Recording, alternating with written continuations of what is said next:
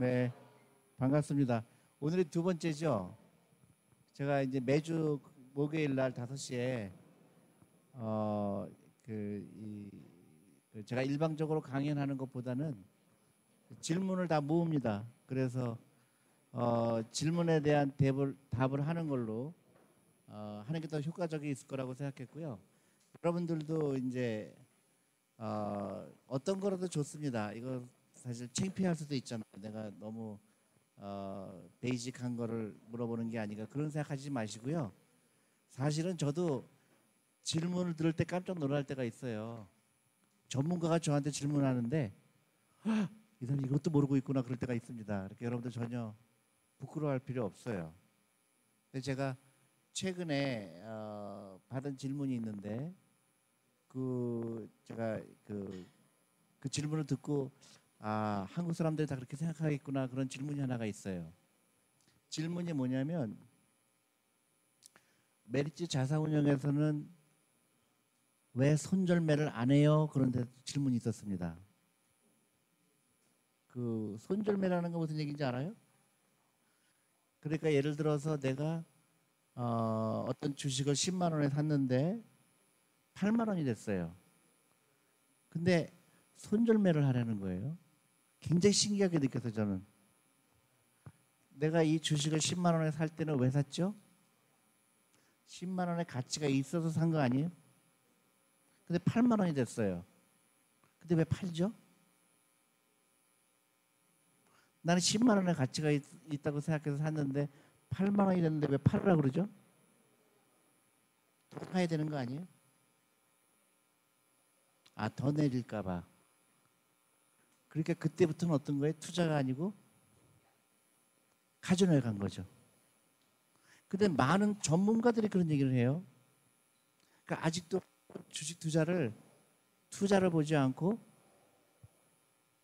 가격을 맞히는 거로 생각하죠. 그래서 깜짝 놀랐어요. 아직도 그렇게 생각하는 사람이 많구나. 주식을 모으는 거라고 그랬잖아요. 그러면 10만 원이었는데 내가 두 번 한 주로 10만 원 주고 샀는데 8만 원이었으면 내가 8만 원에 사면은 가격이 9만 원으로 떨어진 거잖아요. 그러니까 달러 코스 에버리지라고 그래요. 그래서 내가 주식에 투자하는 이유는 내가 10년, 20년 가지려고 투자하잖아요. 근데 10만 원 주고 샀는데 처, 처음에 근데 시간이 지났는데 주식이 9만, 8만 원이 되면은 사야 되는 거죠. 그래서 그게 가장 중요한 컨셉입니다. 주식에 대한 내 철학, 태도죠. 그래서 주식에 투자하는데 실패하는 이유가 그런 아주 간단한 거를 이해 못하는 거죠. 그러니까 기업을 보지 않고 그래프를 본 거죠. 가격을 보는 거죠. 그 다음에 또 이런 질문이 들어왔어요. 목표 가격이 되면, 목표 가격이라는 거 들어보셨어요? 예를 들어서 어떤 주식을 10만 원에 사면 목표가가 있죠. 목표가가 15만 원이다. 그럼 15만 원 됐어요. 그럼 어떻게 해요? 팔아요? 근데 팔아야 된다고 그러는 거예요. 10, 만 원에서 15만 원 되면은 팔고 10만 원에서 8만 원 돼도 팔고 그럼 언제 돈을 벌어요? 그러니까 99%의 사람들이 이렇게 생각하기 때문에 주식이 실패하는 거예요. 카지노에 간 거죠. 만약에 내가 이 회사의 가치가 15만 원 가치가 있다고 생각하는 거예요.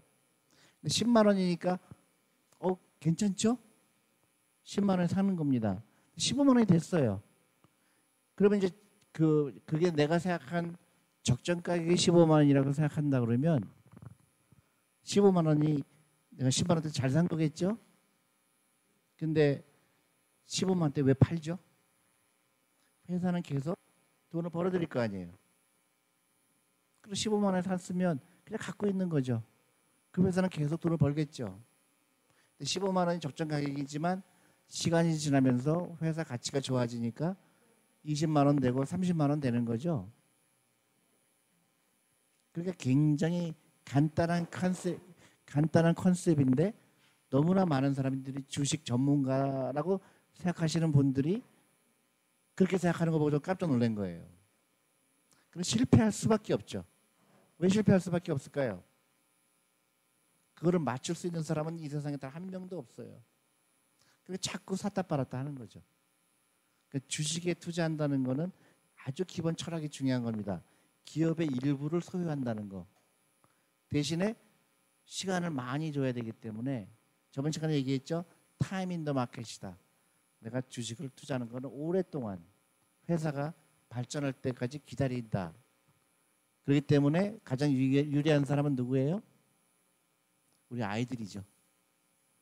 10년 기다릴 수 있고 20년 기다릴 거 30년 기다릴 수 있는 거죠.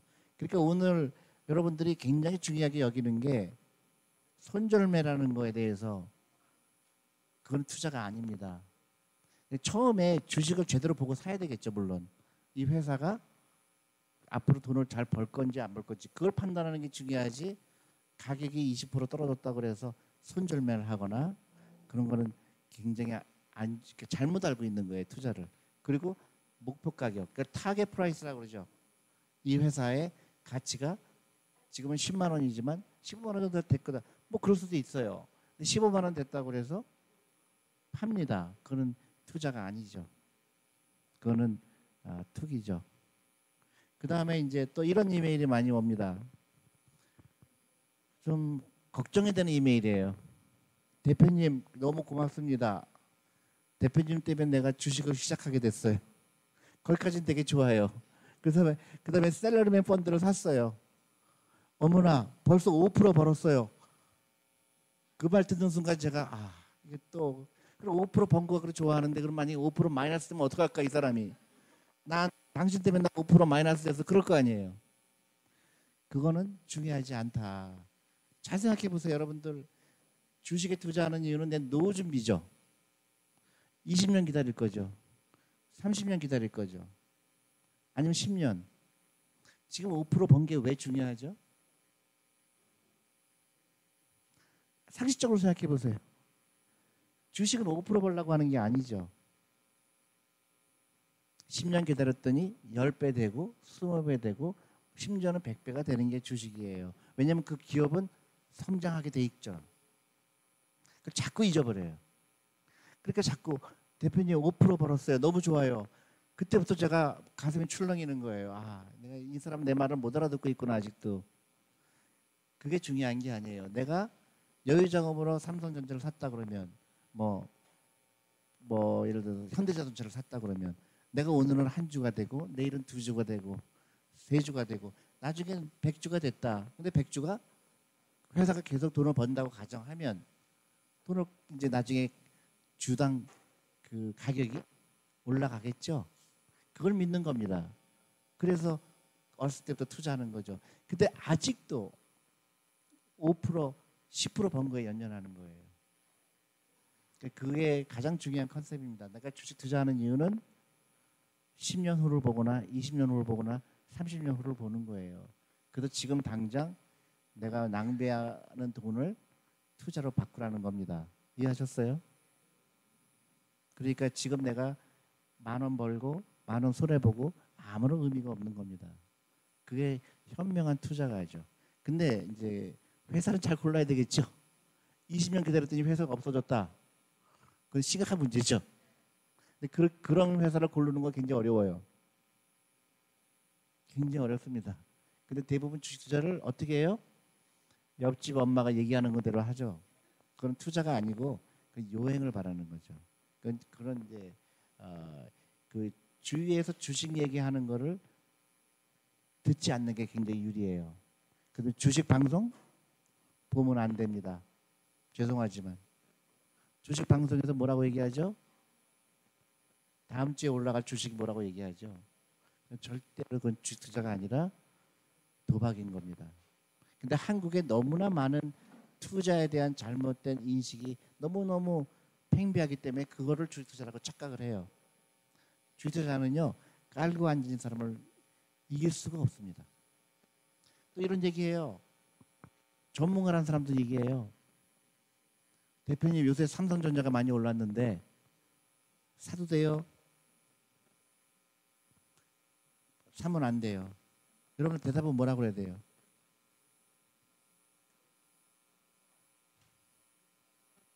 뭐라고 대답해야 돼요? 네? 내가 어떻게 알아요? 그게 답이에요. 다만 내가 삼성전자를 사거나 아니면 현대자동차를 사거나 사는 이유는 딱 하나죠. 이 회사가 돈을 잘 벌 것 같으냐 안 벌 것 같으냐. 그 다음에 valuation이라고 그럽니다. 이 회사가 주식 가격이 충분하게 그 펀더멘탈에 근접해 돼 있느냐 그 판단이죠. 근데 많은 사람들이 그걸 얘기를 안 하죠. 지금 사요 말아요.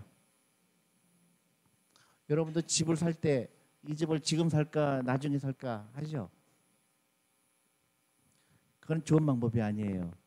내가 이 집을 살 때는 여러 가지 위치를 봤을 때 주위를 봤을 때 평당 대강 얼마더라. 그래서 사야 되죠. 근데 많은 사람들이 집을 살 때 어떻게 해요? 안 떨어지면 어떡할 거예요? 자기의 판단이 아니고 시장에 맡기는 거죠. 그러니까 그게 몸에 밴 사람은 주식 투자를 할 때 자꾸 딴 사람이 어떻게 하느냐가 중요해요. 외국인이 팔더라. 그죠? 굉장히 올바른 방법이 아니에요. 외국인이 팔건 뭐 외국인이 사건 그게 중요한 게 아니라 내가 이 회사의 가치가 얼마나 중요하죠. 근데 신문에서는 자꾸 그렇게 얘기를 해요. 외국인이 파는데 한국의 사람들이 어, 바보같이 사고 있다. 그러니까 그 기자도 자기가 무슨 얘기하는지 몰라요. 그죠? 근본을 모르는 거예요. 잘못 알고 있는 거예요. 최근에 또 어떤 기사가 떴습니다. 어, 개미들이 승리했다. 한 달 지난 거예요. 한 달. 한 달 지났는데 개미들이 승리했대요. 아니 나는 10년 투자할 건데 20년 투자할 건데 한 달 가지고 승리했다 그러잖아요. 그러니까 너무너무 불모진 거예요. 한국은 투자에 대해서. 외국 신문에 그런 거는 단 한 번도 그런 거는 기사거리가 되지 않아요. 그죠? 그 회사의 가치가 어떻고 그 valuation이 어떻고 그 다음에 이 어, 그런 어, fundamental한 얘기를 해야 되는데 한국은 주식 투자를 이기고 지는 걸로 표현하는 거예요. 전쟁이 일어난 거예요. 그래서 아, 어떻게 주식 투자하기 전에 먼저 내가 해야 될 거는 이런 철학이 중요한 겁니다. 내가 주식 투자하는 거는 왜 투자하는가? 노 준비예요. 그 이상도 그 이하도 아닙니다. 재테크가 아니에요. 테크닉이 아닙니다. 자본주의에서 가장 부자 되기 쉬운 방법이 주식인 주식이라는 믿음을 갖는 거죠. 왜 그렇죠? 주식이 가장 열심히 일하는 거기 때문에 그렇죠. 그 제일 열심히 일하지 않는 돈이 어찌 뭐죠? 은행에 있는 돈이죠. 그거는 다 알 수 있는 거잖아요. 그러면 열심히 일하게 하는 돈이 주식에 투자하는 건데 주식은 안타깝게도 가격이 변동성이 심하죠. 그러니까 기다리는 수밖에 없는 겁니다. 그걸 맞출 수는 없어요. 그렇지만 나는 여윳돈으로 했기 때문에 월급의 10%를 했기 때문에 내가 기다릴 수 있는 겁니다. 그래도 이런 사람들이 많아지면 장기 투자가들이 많아지면 다 행복한 부자가 되는 거죠. 이거는 제로성 게임이 아니거든요. 주식은 한 사람이 벌면 한 사람이 손해 보는 게 아니죠. 이거는 주식 가격이 올라가게 되면 다 같이 부자가 되는 겁니다. 그리고 그 나라가 부자가 되는 거죠. 기업이 시가총액이 늘어나는 얘기는 부가 늘어난다는 얘기죠. 그 웨스 크리에이션이라고 그래요. 부의 창출. 그 부의 창출이 되는 거를 나는 거기에 참여를 하느냐 안 하느냐의 차이죠. 주식을 산다는 거는 그거를 참여한다는 겁니다. 그러니까 제가 제일 아깝게 생각하는 게 그걸 이해하지 못하기 때문에 사교육을 쓰는 거예요. 그리고 자동차 비싼 거 사는 겁니다. 여기 오실 때 다 지하철 타고 오셨죠? 아닌 것 같은데 그런 겁니다. 재밌잖아요. 그래서 한 사람은 내 부를 destroy 하는 사람이죠. 부를 없애는 사람들. 그 다음에 wealth를 creation을 부를 창출하는 사람들은 투자를 하는 사람들이죠. 그렇지만 사탕이 아니라 아주 장기적인 철학을 갖고 하는 거죠. 근데 이제 예를 들어서 어떤 회사가 잘못되는 경우가 있어요. 예기치 못하게. 그래서 분산 투자를 하는 거죠. 이 회사도 사고 저 회사도 사고 근데 그것도 힘들 펀드를 하는 거죠. 또 펀드를 할 때 어떻게 펀드를 고르느냐 펀드 매니저가 나하고 똑같은 철학을 갖고 있어야 된다는 거죠. 그래서 제가 어저께 들은 질문 가지고 제가 좀 얘기를 해봤습니다. 손절매라는 거, 그 다음에 어, target price, 그러니까 어, 그 목표 가격이 됐을 때 그 파는 게 아니다. 그죠? 그 다음에 이런 걸 질문하셨어요. 그 보통주와 우선주의 차이가 뭔가요? 여러분 아세요?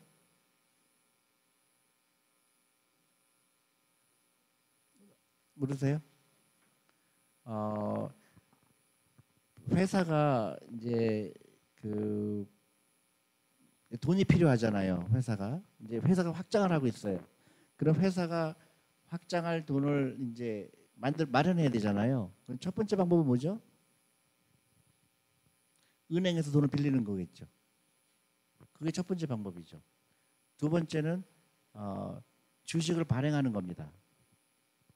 어느 게 더 비싸요?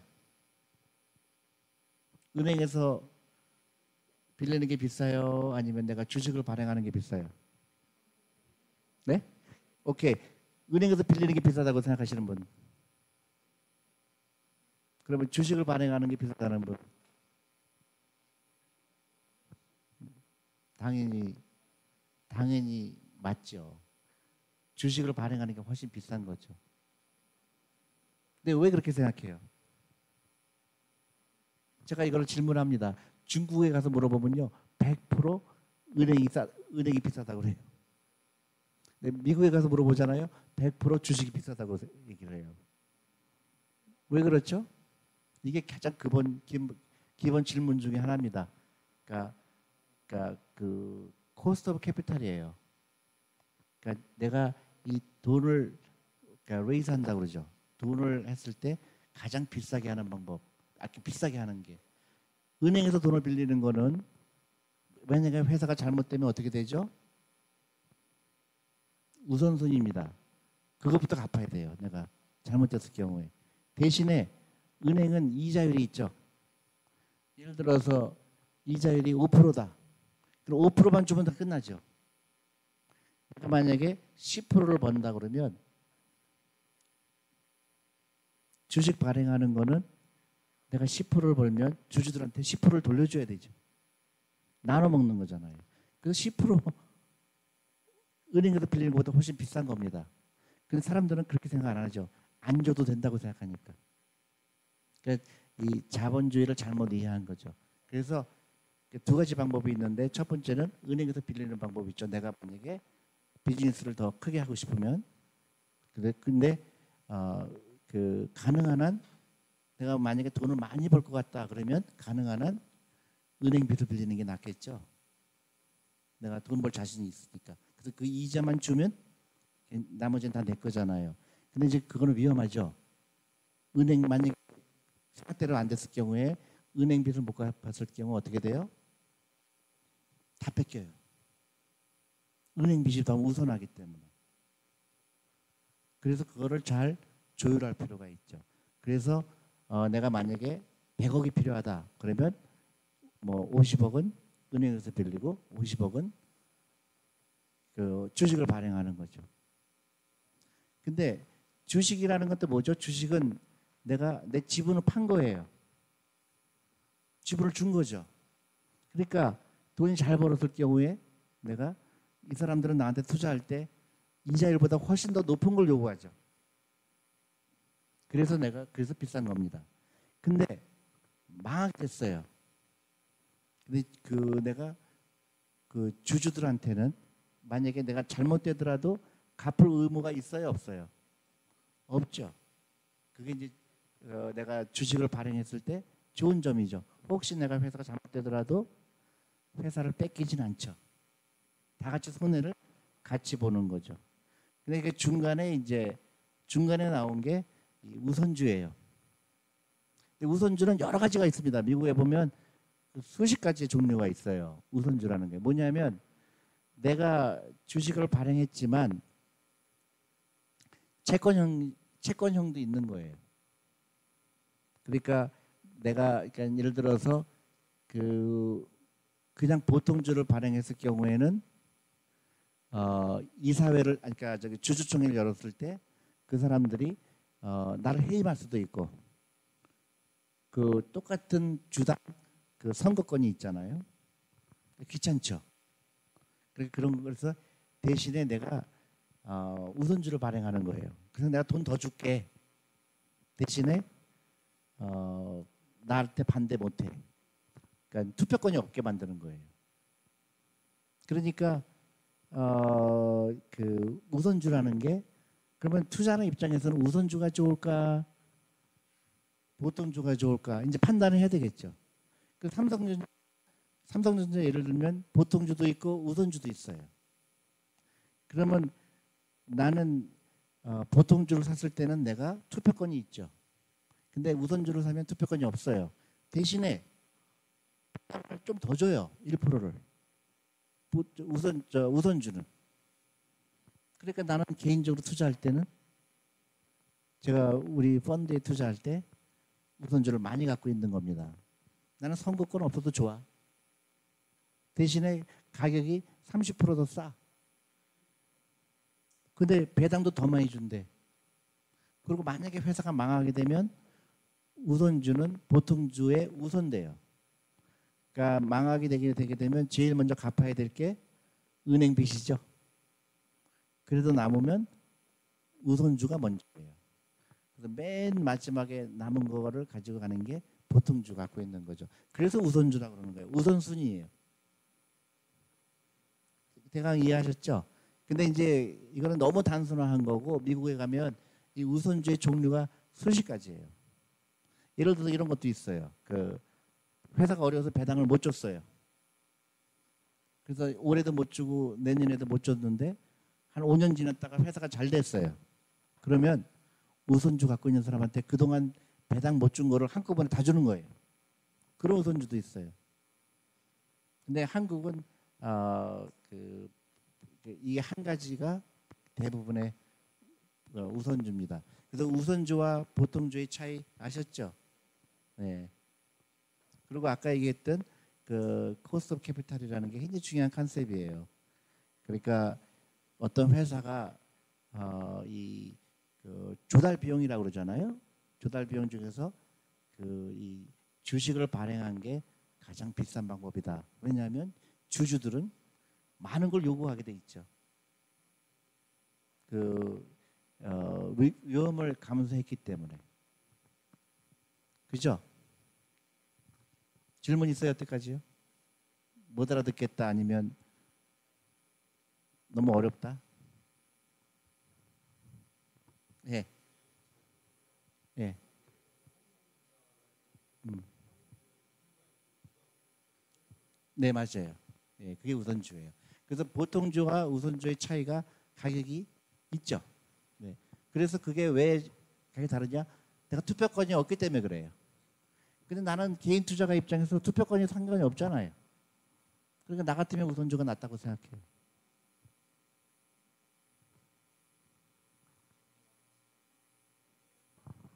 네. 예, 어떤 주식은 보통주가 있고 어떤 주식은 아, 우선주가 있고 어떤 주식은 없더라고요. 그 기준은 뭔가요?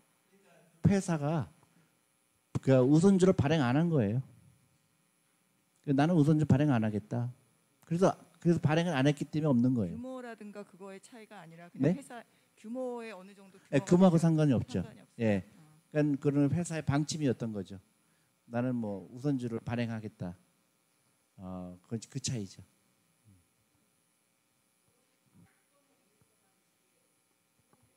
한국은 그래요. 네, 네. 그래서 옛날에 어, 그 약간 악용된 면이 있어요. 내가 주식을 발행하게 되면 내 지분이 줄어들잖아요.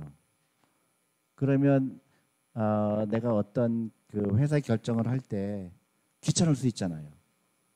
그러니까 투표권이 없는 거를 많이 발행하면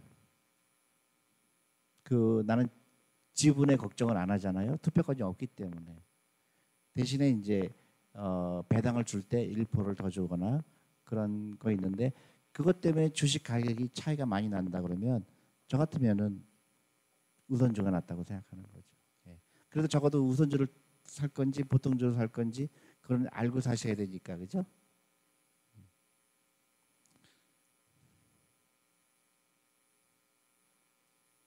그래서 어, 10년 이상 장기로 보고 삼성전자 주식 일주일에 한 주씩 모으는 중입니다. 보통주와 우선주 차이가 있나요? 그게 질문이었는데 여기서 뭐가 잘못됐을까요?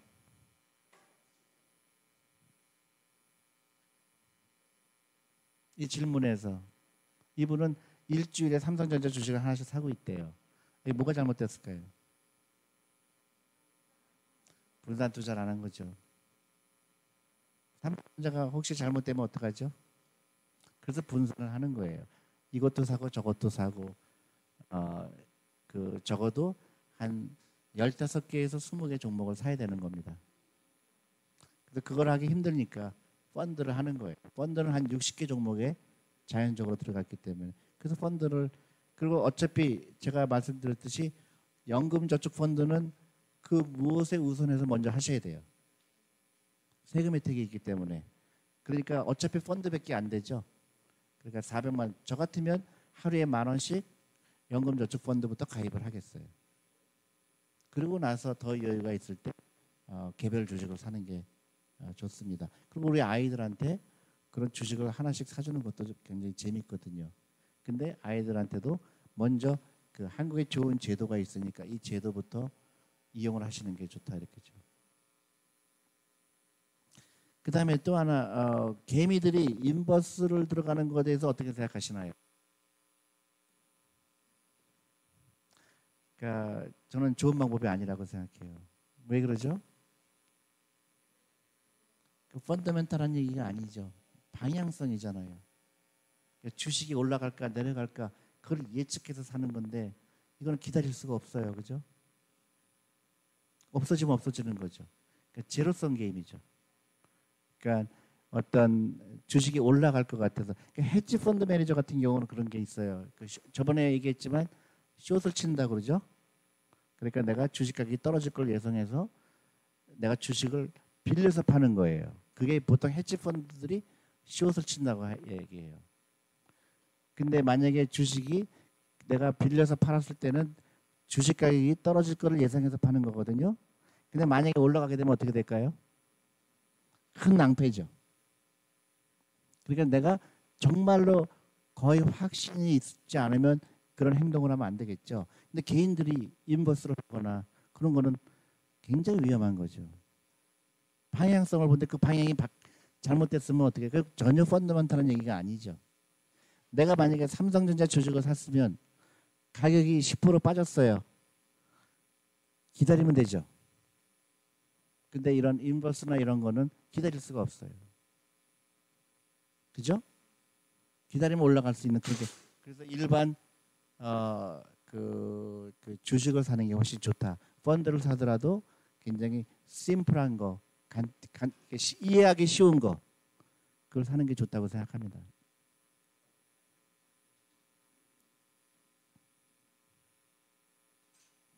한국의 은행주들은 왜 이렇게 싼 거죠? 실적이 그렇게 좋은데, 그죠? 굉장히 싸요. 은행주가 왜 쌀까요?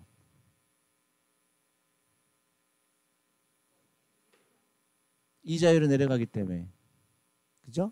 그러니까 옛날에는 은행이 빌려줬을 때 고이율로 빌려줄 수가 있는데 이자율이 내려가니까 옛날처럼 비싸게 빌려줄 수 없다는 생각을 갖게 되죠. 그 다음에 옛날처럼 돈이 필요한 사람이 많지가 않아요. 특히 한국은 기업들이 돈이 너무 많아서 문제죠. 빌릴 이유가 없는 거예요. 그러니까 점점 은행들은 악화될 거라는 생각이죠. 근데 그거는 이제 일반적인 생각이고 근데 가격이 너무 많이 내려온 거예요. 그럼 거기에 기회가 있을 수가 있죠. 그래서 거꾸로 생각하는 사람들은 이때 은행주를 몇 개 갖고 있는 것도 나쁘지 않다고 생각하죠. 또 왜냐하면 어, 배당을 많이 줘요. 그러니까 은행 이자 뭐 2% 받는 것보다 배당 배당이 뭐 4% 5%줄 때가 있잖아요. 그러니까 내 전 재산은 아니더라도 은행 주식을 갖고 있는 건 그렇게 큰 무리는 아닐 거라 생각이 듭니다. 그래서 저희도 은행 주식을 좀 샀어요.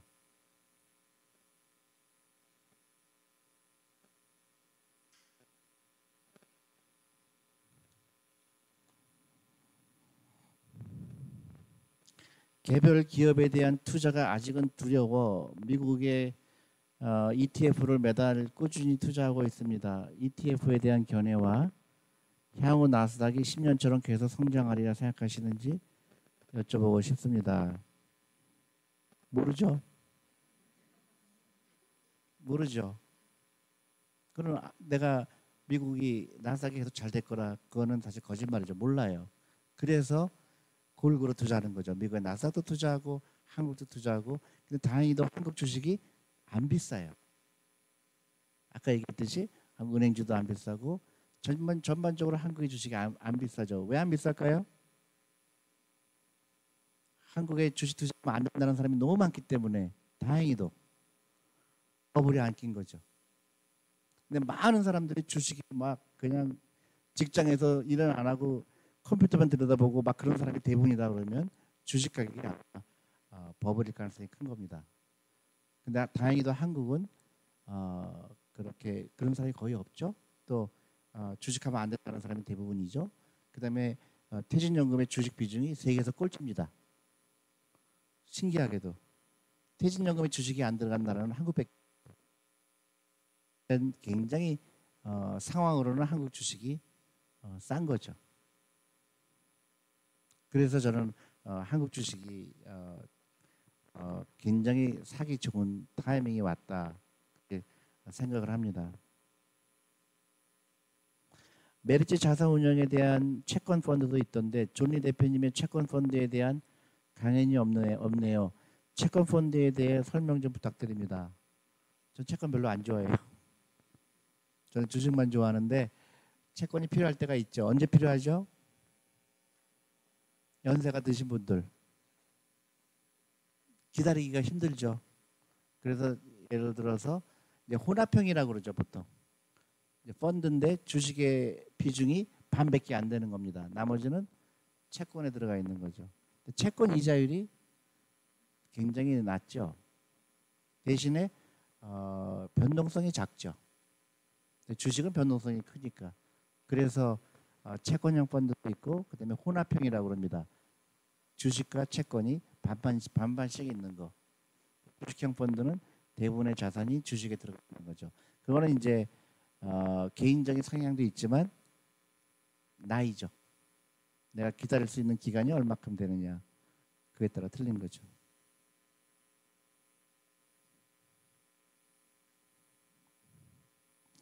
이거는 이해를 못 하겠는데 대형 펀드나 대주주들은 매도를 하면 수익률의 20 20% 25%씩 세금을 걷어 나가나요? 수익률에서 세금 걷는 건지 궁금합니다. 이런 이런 일은 없죠? 잘못 이해한 것 같죠? 매도한다 그래서 세금을 한국도 좋은 게 주식 투자가 좋은 게 미국은 주식 투자해서 어, 돈을 벌면요 세금을 내요. 굉장히 많이 냅니다. 그걸 capital gain tax라고 그래요. 근데 한국은 세금이 없죠. 그래서 굉장히 한국이 주식 투자하기에 아직은 유리하죠. 개인 투자가가 돈을 벌어도 세금을 없는 게 저희 한국이 그 좋은 제도죠. 미국과 다르게 대한민국 펀드의 회전율이 6천, 7천 프로 정도로 되어서 스스로가 엄청난 걸로 알고 있는데 어, 연금저축펀드도 똑같이 회전율이 높은 건가요? 어, 옛날에는 한국의 펀드들도 이렇게 높은 적이 있었는데 지금은 그렇지 않아요. 회전율이 뭔지 아세요? 그, 알아요? 아시는 분? 모르시는 분?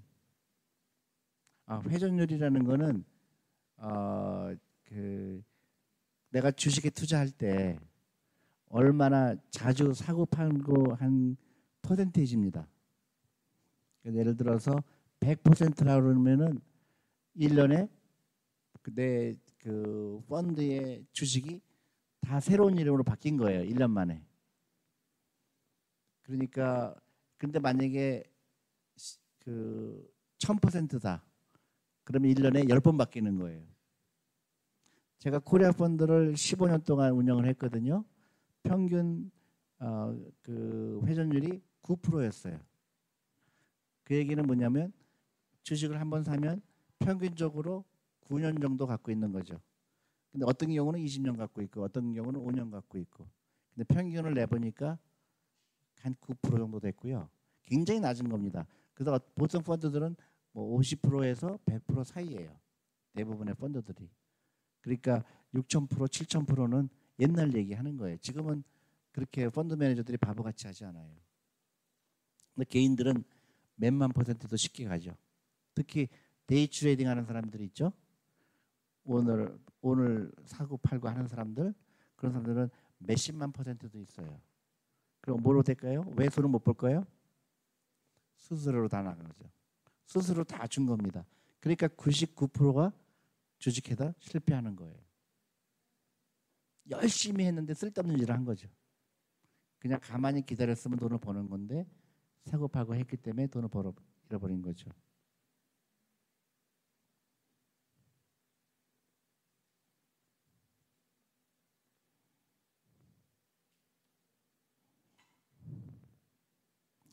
펀드에 이익이 난다고 했는데 어떻게 재투자가 대- 재투자가 되는 원리인지 궁금합니다. 그러니까 그 펀드도 개인 투자가랑 똑같은 거예요. 여러분들이 어, 펀드를 사시면 그 돈이 들어오는 거 가지고 우리가 대신 투자하는 겁니다. 그러면 그 펀드에서 산 주식이 올라가게 되면 자연스럽게 그 펀드의 가치도 따라서 올라가는 거죠. 근데 펀드의 장점은 어, 분산 투자할 수 있다는 거, 작은 돈으로 여러 개 회사를 한꺼번에 살 수 있다는 거. 단점은 뭐죠? 수수료죠, 수수료. 보통 1%, 심한 경우는 2% 그게 수수료를 내는 거죠. 그래서 그 수수료를 내고 펀드 매니저가 알아서 해줄게 하는 게 펀드죠. 그래서 그 펀드 매니저가 신망이 있어야 되고 어, reputation이 있어야 되겠죠. 그래서 펀드 매니저 펀드를 고를 때는 펀드 매니저의 투자 철학이 중요한 겁니다.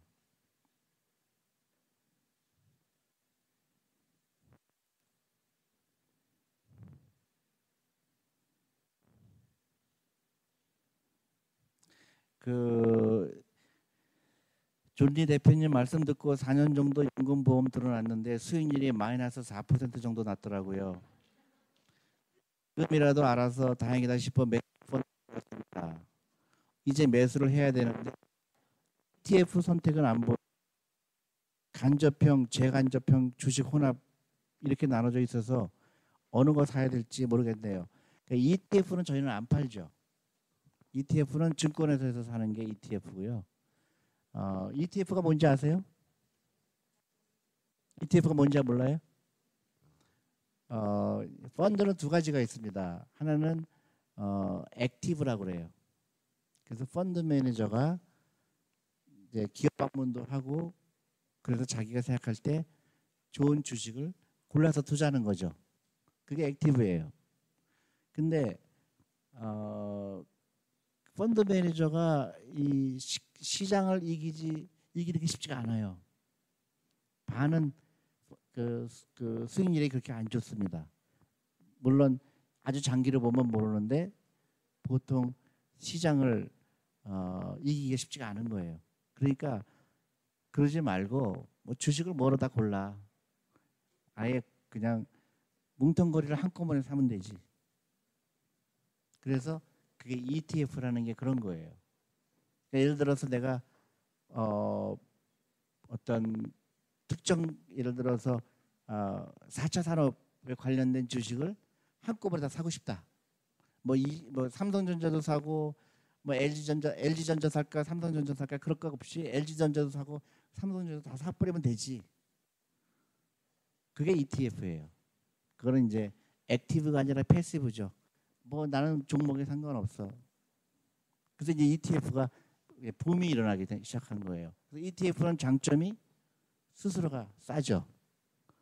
그 사람을 많이 쓸 필요가 없으니까. 근데 그거를 이제 시장에서 거래가 되는 거예요. ETF라는 거를. 그래서 여러분들이 해외 ETF 사는 게 다 그런 겁니다. 그래서 그쪽에서 돈이 많이 들어와요.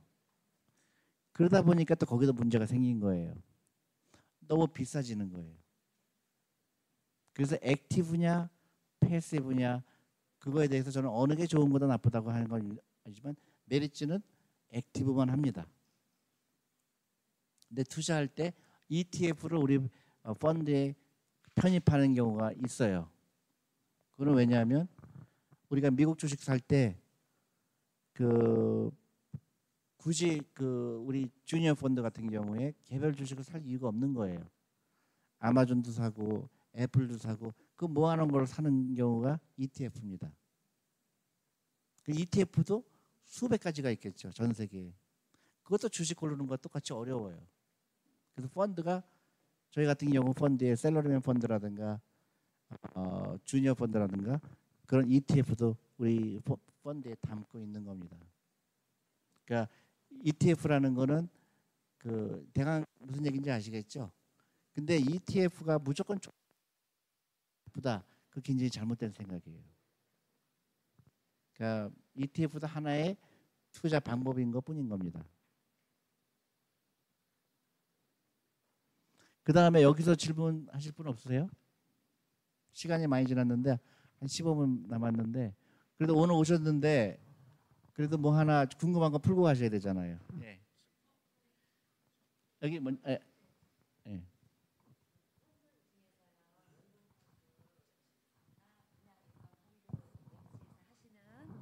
펀드가 음, 이제 예를 들어서 지금 펀드 매니저를 잘 골라야 된다고 그러셨잖아요. 그랬으면 여기 메리츠에서 교육받고 메리츠에서 이렇게 상품화한 거는 존니 선생님처럼 이렇게 다 그런 생각을 갖고 철학을 갖고 하시는 건지 당연하죠. 네 그렇지 네. 않으면 저게 저는 회사에서 나가라 그러죠.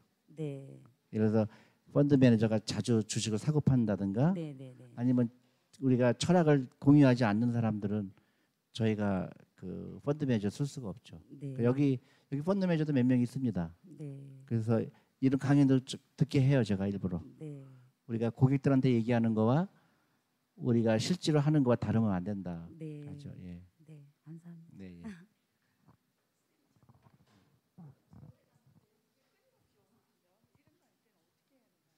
네?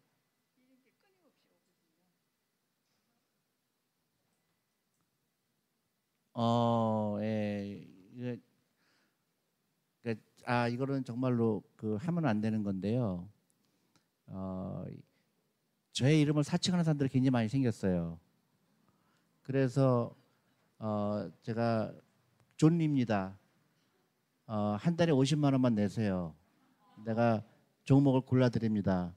그게 지금 굉장히 많아졌어요. 그리고 제 이름을 사칭하고 안 하고 상관없이 절대로 거기에 넘어가면 안 됩니다. 그 사람이 나보다 똑똑하지 않아요. 죄송하지만. 근데 굉장히 주식에 대해서 잘못 이해한 사람들은 혹하거든요. 그러니까 주식을 찍어준다고 생각하는 사람들 많잖아요. 그리고 그 사람이 나보다 굉장히 많이 알 거라고 생각하죠. 절대로 그런 일 없어요. 제가 여러분보다 요만큼도 많이 알고 있지 않아요. 정말로 농담이 아니에요. 제가 아는 거는 훈련을 받은 거예요. 주식은 이렇게 하면 돈을 안 되더라. 그래도 주식을 오랫동안 하는 거더라. 펀더멘탈에 의해서 투자해더라. 그것만 저는 훈련을 받은 거지 여러분보다 절대로 똑똑한 게 아니에요. 많은 사람들이 와서 다음 주에 어떤 주식이 오를까요? 저거 어떻게 알아요? 알 수가 없는 겁니다. 근데 그걸 안다고 하는 사람들은 거짓말이에요. 거짓말이에요. 제가 많은 질문을 하죠. 기자들이 올해 주시장 어떻게 될 것 같아요? 근데 증권사나 이렇게 그 보면 뭐 어떻게 될 거라고 얘기하잖아요. 그런 거에 믿으면 안 되죠. 예를 들어서 제가 어, 주가가 막 폭락했을 때 코로나 때문에요. 그게 한 1300까지 빠졌었잖아요. 근데 그 마침 그날 제가 방송국에 출연하게 됐어요. 그래서 앵커가 어떻게 생각하세요? 모릅니다. 그렇지만 사기에 굉장히 좋은 타이밍이 왔네요. 2000이었던 게 1300 됐으면 사야 되는 거 아니에요? 제가 그 대답을 한 겁니다. 근데 1200이 될 수도 있고 1000이 될 수도 있죠. 근데 많은 전문가들이 그때 팔라고 그러더라고요. 아직도 타이밍을 맞추는 걸 주식 투자라고 착각하고 있는 거죠. 꾸준히 사는 거고 그 변동성은 제가 맞출 수가 없어요. 변동성하고 위험은 아세요? 변동성과 위험의 차이를 아세요? 변동성은 주식 가격이 변하는 겁니다. 내가 컨트롤 할 수가 없어요. 삼성전자가 내일 어떻게 될지 일주일 있다 폭락할지 막 폭등할지 알 수가 없어요. 그거는 여러분들 맞출 수가 없습니다. 그거는 맞추는 게 불가능한 거예요. 그건 점쟁이에요. 그건 인정하셔야 되죠. 그죠? 근데 내가 위험은 내가 컨트롤할 수가 있어요. 위험은 어떻게 컨트롤하죠? 연구하는 거죠. 내가 삼성전자가 계속 돈을 잘 벌고 있는지 그 회사에서 만든 어, 대차 대조표를 본다든지 그동안 10년 동안의 매출액을 본다든지 경영진을 본다든지 공부가 가능하죠. 그러니까 어떻게 해요? 아, 이 회사는 망할 것 같지 않다. 그런 것 뿐인 겁니다. 그리고 펀드 매니저가 하는 일은 그런 거예요. 이 회사가 앞으로 돈을 잘 벌 것 같다. 경영진도 만나보고 또 여러 가지 경쟁자도 만나보고 그다음에 그 회사가 어떤 물건을 만드는지 써보기도 하고 그러니까 아, 이 회사 돈 잘 벌겠구나 그거는 가능하죠. 그래서 사는 거예요. 근데 그 주가는 5만 원 주고 샀는데 4만 원 될 수도 있고 3만 원 될 수도 있고 10만 원 될 수도 있는 거예요. 그래서 주식을 살 때는 굉장히 조심해야 되는 거죠. 그다음에 그 회사가 내가 봤을 때 아 이 회사는 굉장히 좋다고 생각한다. 근데 주가가 반쪽 반쪽이 났어요. 걱정돼야 안 돼요. 안 되죠. 나 그 회사를 알기 때문에. 그러니까 어떻게 해요? 더 살 용기가 생기는 거죠. 근데 그런 걸 생각 안 하고 사는 사람들은 야 잘못 샀나 보다. 옆집 아줌마 말 듣고 산 사람은 이거 망하는 거 아닌가? 잠을 못 자는 거죠. 그건 투자가 아니라 카지노에 간 거죠. 그 차이를 아시겠죠? 근데 많은 사람들이 변동성을 맞춘다고 얘기를 해요. 그러니까 찍어주겠다. 일주일 동안 세 배 될 주식을 찍어주겠다. 그거는 이제 그거는 거짓말이고 사기꾼인 거죠. 근데 거기다가 어, 50만 원 한 달에 내면은 내가 가르쳐 줄게. 그 사람이 절대로 여러분보다 많이 알지 못하고 오히려 그 사람들이 여러분보다 가난할 가능성이 훨씬 큽니다. 다 지하방에 살아요. 망했어요. 그러니까 마지막으로 가르쳐 준다 그러고 돈을 버는 거예요. 근데 왜 내 이름을 쓰고 그래요? 아무리 신고를 해도 또 생기고 또 생기고 또 생겨요. 너무 화가 나는 거예요. 근데 아까 질문하신 분도 계속 그런 문자 메시지가 옵니다. 내가 시키는 대로 하면 돈 법니다. 절대로 그런 일 안 일어나요. 절대로 안 일어납니다. 만약에 그런 사람이 있다 그러면 왜 그걸 여러분들에게 가르쳐 주겠어요? 왜? 50만 원 갖고 왜 가르쳐 주겠어? 자기 혼자 한번 매덕을 벌 수가 있는데요. 그런 거에 속으면 안 됩니다. 절대로 그런 유사한 거에 속으면 안 돼요. 왜냐하면 기본을 알면 그때 안 속아요. 근데 주식 투자를 그 변동성을 맞출 수 있다고 그 생각하는 것 제가 사기죠. 또 아까 젊은 예. 어, 제가 지금 최근에 한 4개월 가량 조사하는 기업이 있어요.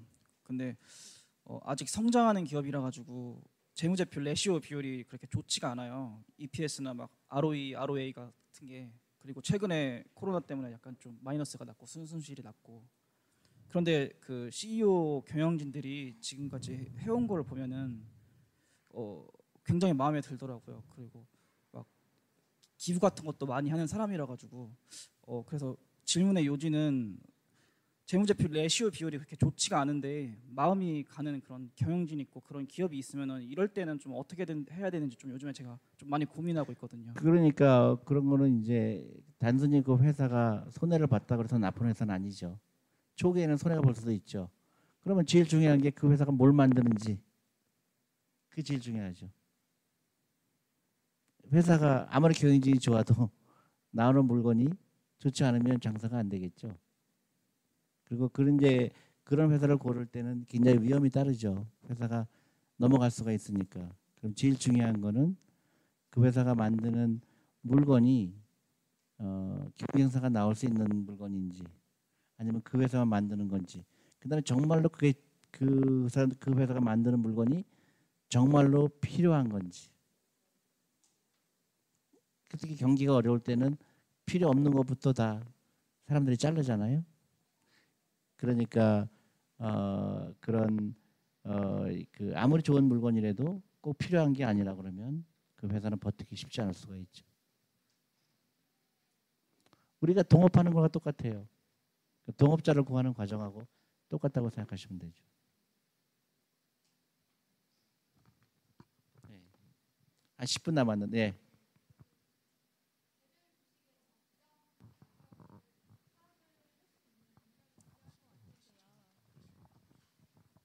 그 개별 주식의 적정가를 파악을 하려면 어떤 식으로 좀 공부를 해야 어, 되는지 질문이 그러니까 적정 가격이 얼마인지 그걸 어떻게 판단하냐 그 말씀이시죠? 뭐 과대 평가가 돼 있다거나 네? 그 주가가 좀 뭐 과대 평가가 돼 있다거나 과소 평가돼 그런 얘기들을 하시잖아요. 그럴 때 저희가 어떻게 그걸 알 수 있는지 그러니까요. 그게 제일 어려운 거예요. 그러니까 이 회사가 만 원이 맞는지 2만 원이 맞는지 가장 어려운 거죠. 왜 어려울까요? 어느 회사건 어, 그 숫자로 나타나지 않는 게 너무 많죠. 예를 들어서 어, 회사가 굉장히 돈을 잘 벌었는데 갑자기 굉장히 센 경쟁자가 나타날 수가 있죠.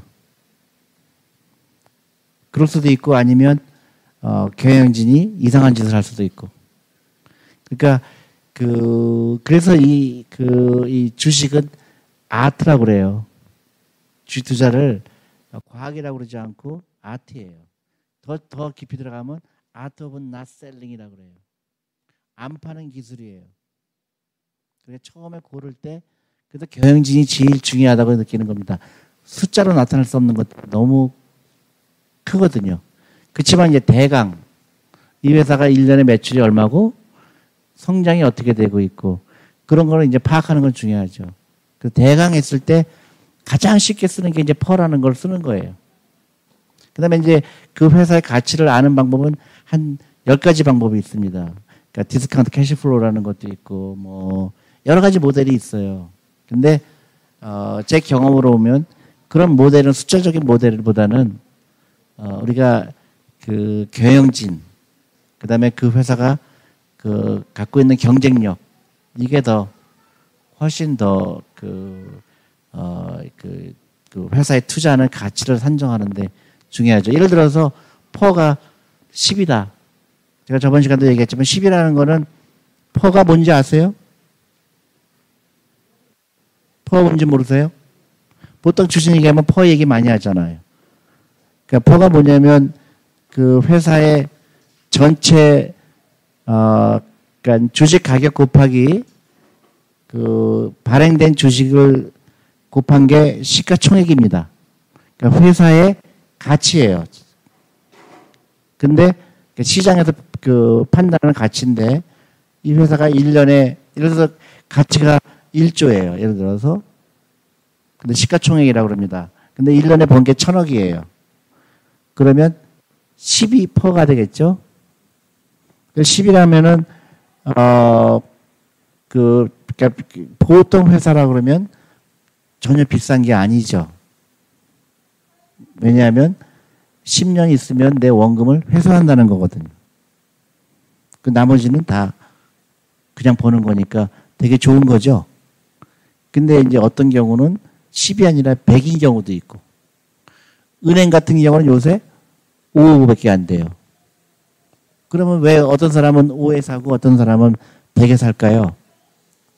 성장성 때문에 그런 거죠. 은행은 성장하기가 한계에 왔다고 생각하기 때문에 비싼 가격을 안 주는 거고, 이제 아마존이나 이런 이제 그 굉장히 성장이 빠른 회사는 어 비싸게 사는 거죠. 근데 그 중간에 이게 50이 맞냐, 100이 맞냐, 그건 알 수가 없어요. 그래서 꾸준히 사는 거예요. 그러니까 그 dollar cost average라는 게 그건 거예요. 비쌀 때도 사고 쌀 때도 사고 그러는 거죠. 그러면 cost가 어느 정도 average가 되죠. 그러니까 우리 이런 아이들이 투자할 때 뭐 5만 원에서 사고 3만 원에서 사고 10만 원에서 사고 하는 거죠. 네? 동업자요? 네네네.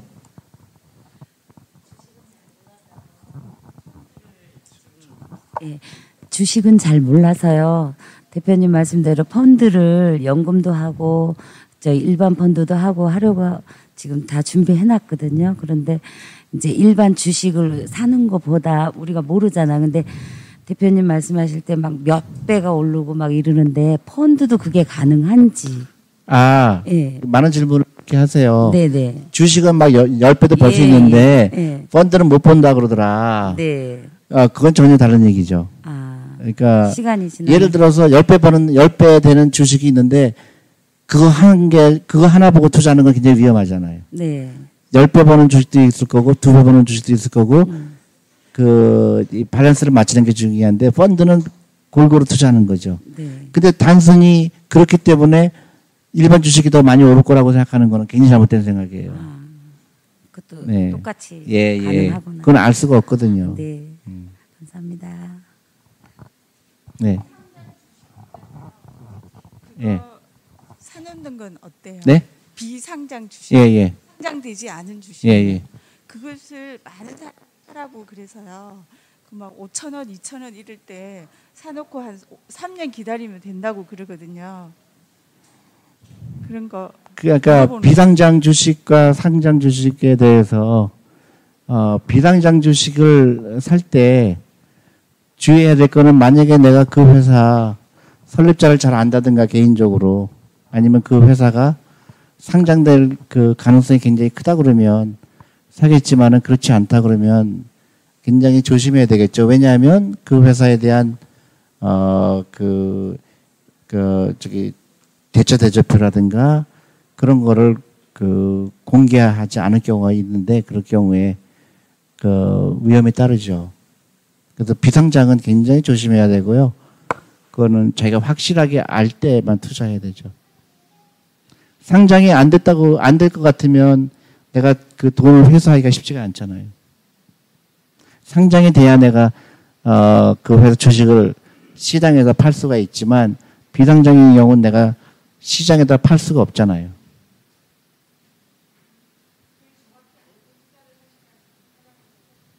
그렇죠. 비상장은 굉장히 조심해야 되죠. 그러니까 내가 그 회사가 상장될 것이 거의 확실해야 되고요.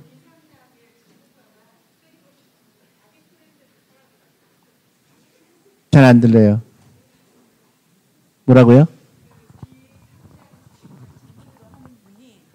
그분 이 그 비상장 주식만 책을 16권을 냈대요. 아니 그럴 수 있죠. 왜냐면 그분이 그런 경영진을 자기가 그 발로 뛰어서 네. 나름대로 분석을 해서 그래서 이 회사가 상장될 가능성은 굉장히 크다. 네. 어 그러면 그럴 수 있죠. 그, 그 판단은 제가 해야 되는 거죠. 네, 그렇죠. 알겠습니다. 대표님 어, 말씀하시기를 이제 개인이 주식에 투자하는 게 좀 어려움이 있을 때 이제 연금저축 펀드 같은 프로 연금저축 펀드 같은 그런 그런 이제 프로를 가입을 하는 게 좋다고 말씀해 주셨잖아요. 근데 그것도 들고 그리고 또 제가 또 개인적으로 또 주식을 이제 투자하고 싶을 때 제가 또 개인적으로 그 경영진이나 이런 거에 대해서 공부를 하고 이제 투자를 하게 되잖아요. 근데 그렇게 개인적으로 제가 주식을 하나하나씩 사 모으는 걸로도 노후 보장이 될 수가 있는 거죠. 물론이죠. 아, 그러니까 어그 그러니까 연금저축펀드가 400만 원까지 투자하게 되면은 60만 원 돌려주잖아요. 그러니까 무조건 해야 되겠죠. 네 네. 그리고 이제 그 이제 IRP라는 게 있어요. 그거는 300만 원 또 더 할 수가 있어요. 그 이제 저희가 어, 할 수가 없습니다. 그러니까 그 라이센스가 없어요. 근데 저희가 이제 어, 펀드 온라인이라는 회사랑 저희랑 같이 이제 어, 코업을 해요. 그래서 IRP를 그, 그 회사랑 저희가 가장 싸게 하는 방법이 그, 그, 어, 포스 증권이라고 있거든요. 그래서 저희랑 어, 매치를 하고 있고요. 그래서 IRP도 관심을 가질 필요가 있습니다. 그러니까 어, 연금저축펀드가 400만 원, 그 다음에 IRP 300만 원. 쉽지 않죠. 보통 월급쟁이들이. 그것만 들어도 노후 준비는 거의 됐다고 보시면 되고요. 그것까지 하고 나서도 여유 자금이 있다. 그런 개별 주식은 어, 나름대로 굉장히 재밌게 할 수가 있죠. 음. 그러니까 주식을 투자한다는 건 상당히 상당히 재미난 거예요. 근데 그거를 그 저한테 이메일을 보내거나 할 때 막 두렵다 그래요. 주식에 투자하는 게 너무너무 두려워요. 그, 한 번도 안 해봤어요. 그런데 나는 그게 정말로 이해가 안 가요. 왜 두렵지? 왜 두렵죠?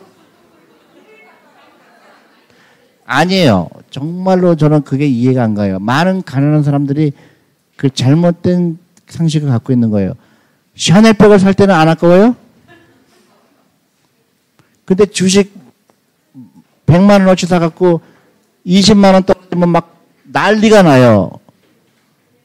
근데 샤넬백은 1000만 원짜리 사시잖아요. 사교육비 학원비 낼 때 애가 공부 못한다고 돌려줘요? 나 너무 뇌 구조가 뇌 구조가 이상한 거예요. 주식은요 올라가게 돼 있습니다. 시간이에요. 근데 예를 들어 내가 만 원 주고 샀는데 8천 원 됐어요. 8천 원도 또 사는 겁니다. 5천 원 됐어요. 5천 원도 또 사는 거예요. 나중에 만 원짜리가 10만 원 되면 됐지 않았어요? 그게 자본주의 기본인 겁니다.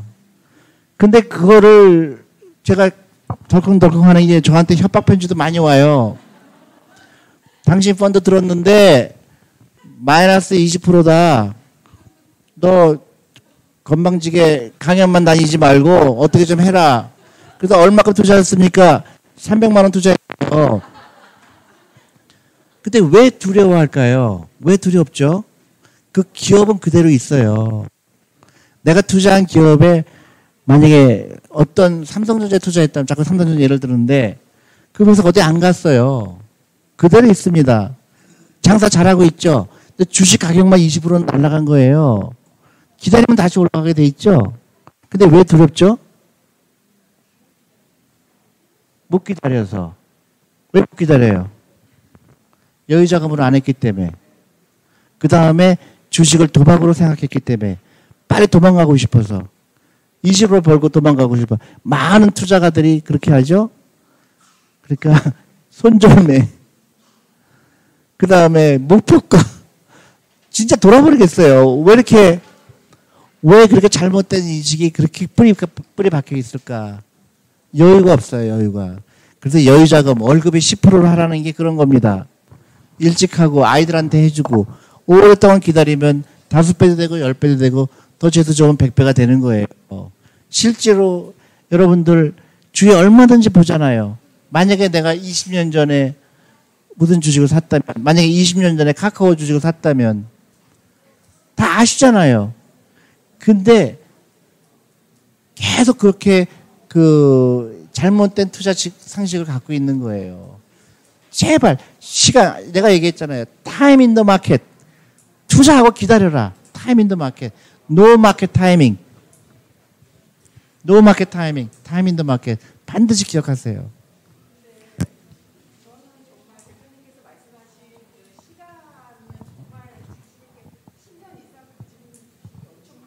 어, 그래요?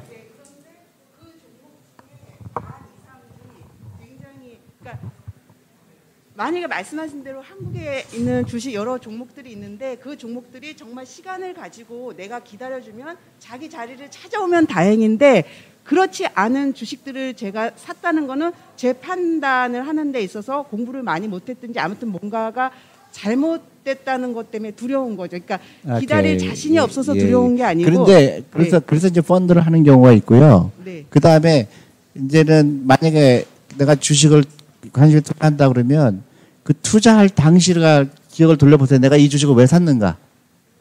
예, 그때는 제가 미국에 있었을 때그 미국에 미국에서. 음. 어, 현대차를 이제는 그 딜러들을 보면은 그 AS 해주고 이러는 게 정말 미국이나 일본의 다른 경쟁 기업들과 정말 차별화되게 그렇게 음. 그래서 그때 보고서 10년 전 이미 그 전부터 현대차를 사서 가지고 있는데 그게 지금은 거의 뭐 수익률이 그랬죠. 마이너스 예. 60% 근데 70% 이제 났죠. 그래서 이제 그래서 저는 이제 펀드를 하는 게 좋다고 생각하는 게요. 이제 시간 그러니까 그 판단 되게 옳았죠.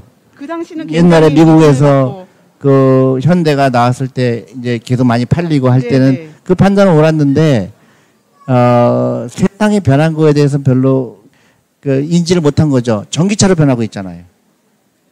그래서 그랬을 때 현대자동차가 어떤 경쟁력을 갖고 있을까? 그래서 저희도 현대자동차 돈 많이 벌었죠. 예, 근데, 근데, 이제 그렇게 돼서 어떤 변화를 느꼈을 때는 손절매라는 게 아까 절대 하시면 아, 그건 손절먹이 아니에요. 아, 그건 손절매가 아니에요. 그러니까 예를 들어서 어떤 주식을 샀는데 가격 때문에 사고 팔고 건 손절매예요. 나중에 내가 만 원 주고 샀는데 8천 원 됐으니까 팔자. 그건 손절매예요. 근데 예를 들어서 팔 때가 온 거죠.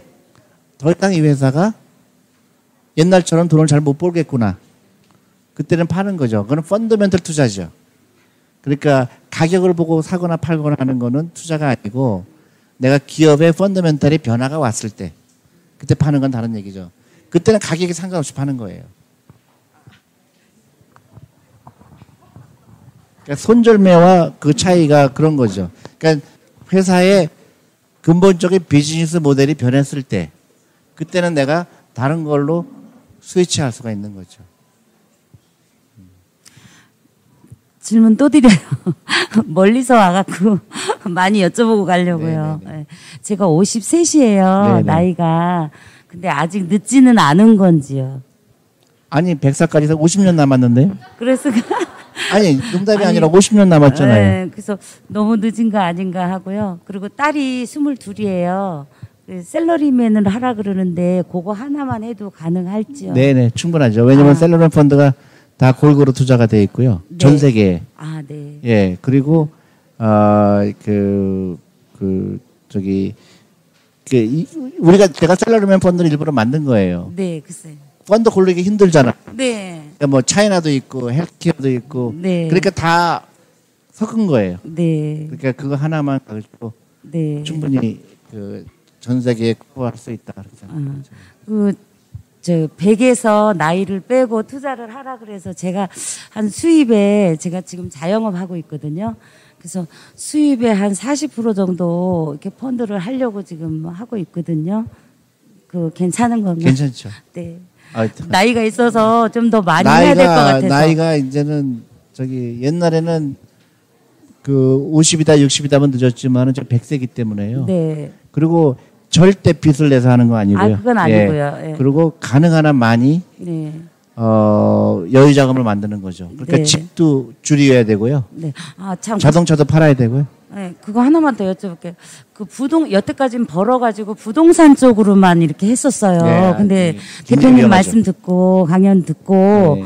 이제 아니다 싶어가지고 100% 동의하기 때문에 네. 대표님 말씀대로 이제 100에서 나이 빼고 한 40% 정도 이쪽 펀드 쪽으로 가고 이제 부동산도 가지고 있는 거를 하나씩 이렇게 처분해서 좋습니다. 예. 이쪽으로 가려고 하고 있거든요. 네. 맞는가요? 맞아요. 지금 문제가 부동산 비율이 너무 높은 게 음. 네, 문제예요. 제가요. 그랬어요. 여태까지 지금 보세요. 네, 네. 종로에 가보세요. 네. 그 1층 다 비어 있죠. 네.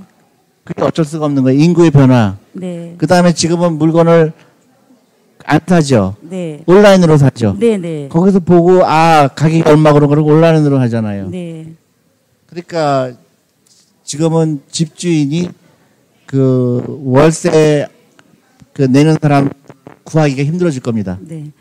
그래서 어렵게 어렵게 해가지고 지금 어떻게 하다 보니까 이제 다가구가 됐는데요.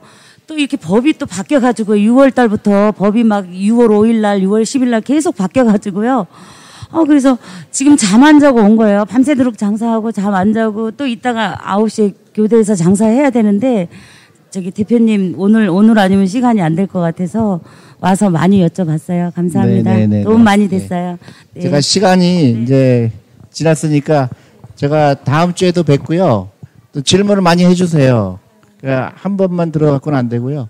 계속 훈련을 해야 됩니다. 그래서 잘못된 투자 관행. 투자는 무조건 하셔야 되고 여유자금으로 하셔야 되고 오랫동안 놔주셔야 되고 손자들한테 사주셔야 되고요. 이거는 개인의 문제가 아니고 대한민국의 문제예요. 대한민국이 부강한 나라가 되느냐 아니가 되느냐의 차이라고 생각합니다. 반갑습니다. 예. 예. 예. 나중에 나중에 네, 오늘도 한 시간 동안 시간 내주신 존리 대표님 너무 감사드리며 저희 지금 코로나로 인해서 오늘 입장하신 모든 고객분들의 정보를 저희가 기록하고 있습니다. 오늘 들어오시면서 고객카드 기록 안 하신 분들은 나가시면서 저희 직원분 통해서 네 개인 정보 간단하게만 조금 기록해주고 나가시면 감사드리겠습니다. 네, 잠시 안내 방송 드리겠습니다. 존리 대표님의 Q&A 세션은 매주 목요일 오후 5시 송파 메리츠 펀드 스토어에서 현장 진행되며 본 강연은 매주 저희가 생중계로 내보내드립니다. 생중계 영상은 오늘 밤 12시 이전에 업로드될 예정이며 대표님께서 오늘 답변해 주신 질문은 일주일간 유튜브를 통해서 접수된 질문들 중 한 10개에서 15개 정도 발췌하여 저희가 답변 드리고 있습니다. 실시간 채팅량이 워낙 많아서 저희가 실시간으로 답변 드리지 못한 점은 좀 양해 부탁드립니다. 추가적으로 대표님의 강연 외에 메리츠에서 진행하는 온라인 아카데미에서도 안내해 드리겠습니다. 오늘 밤 10시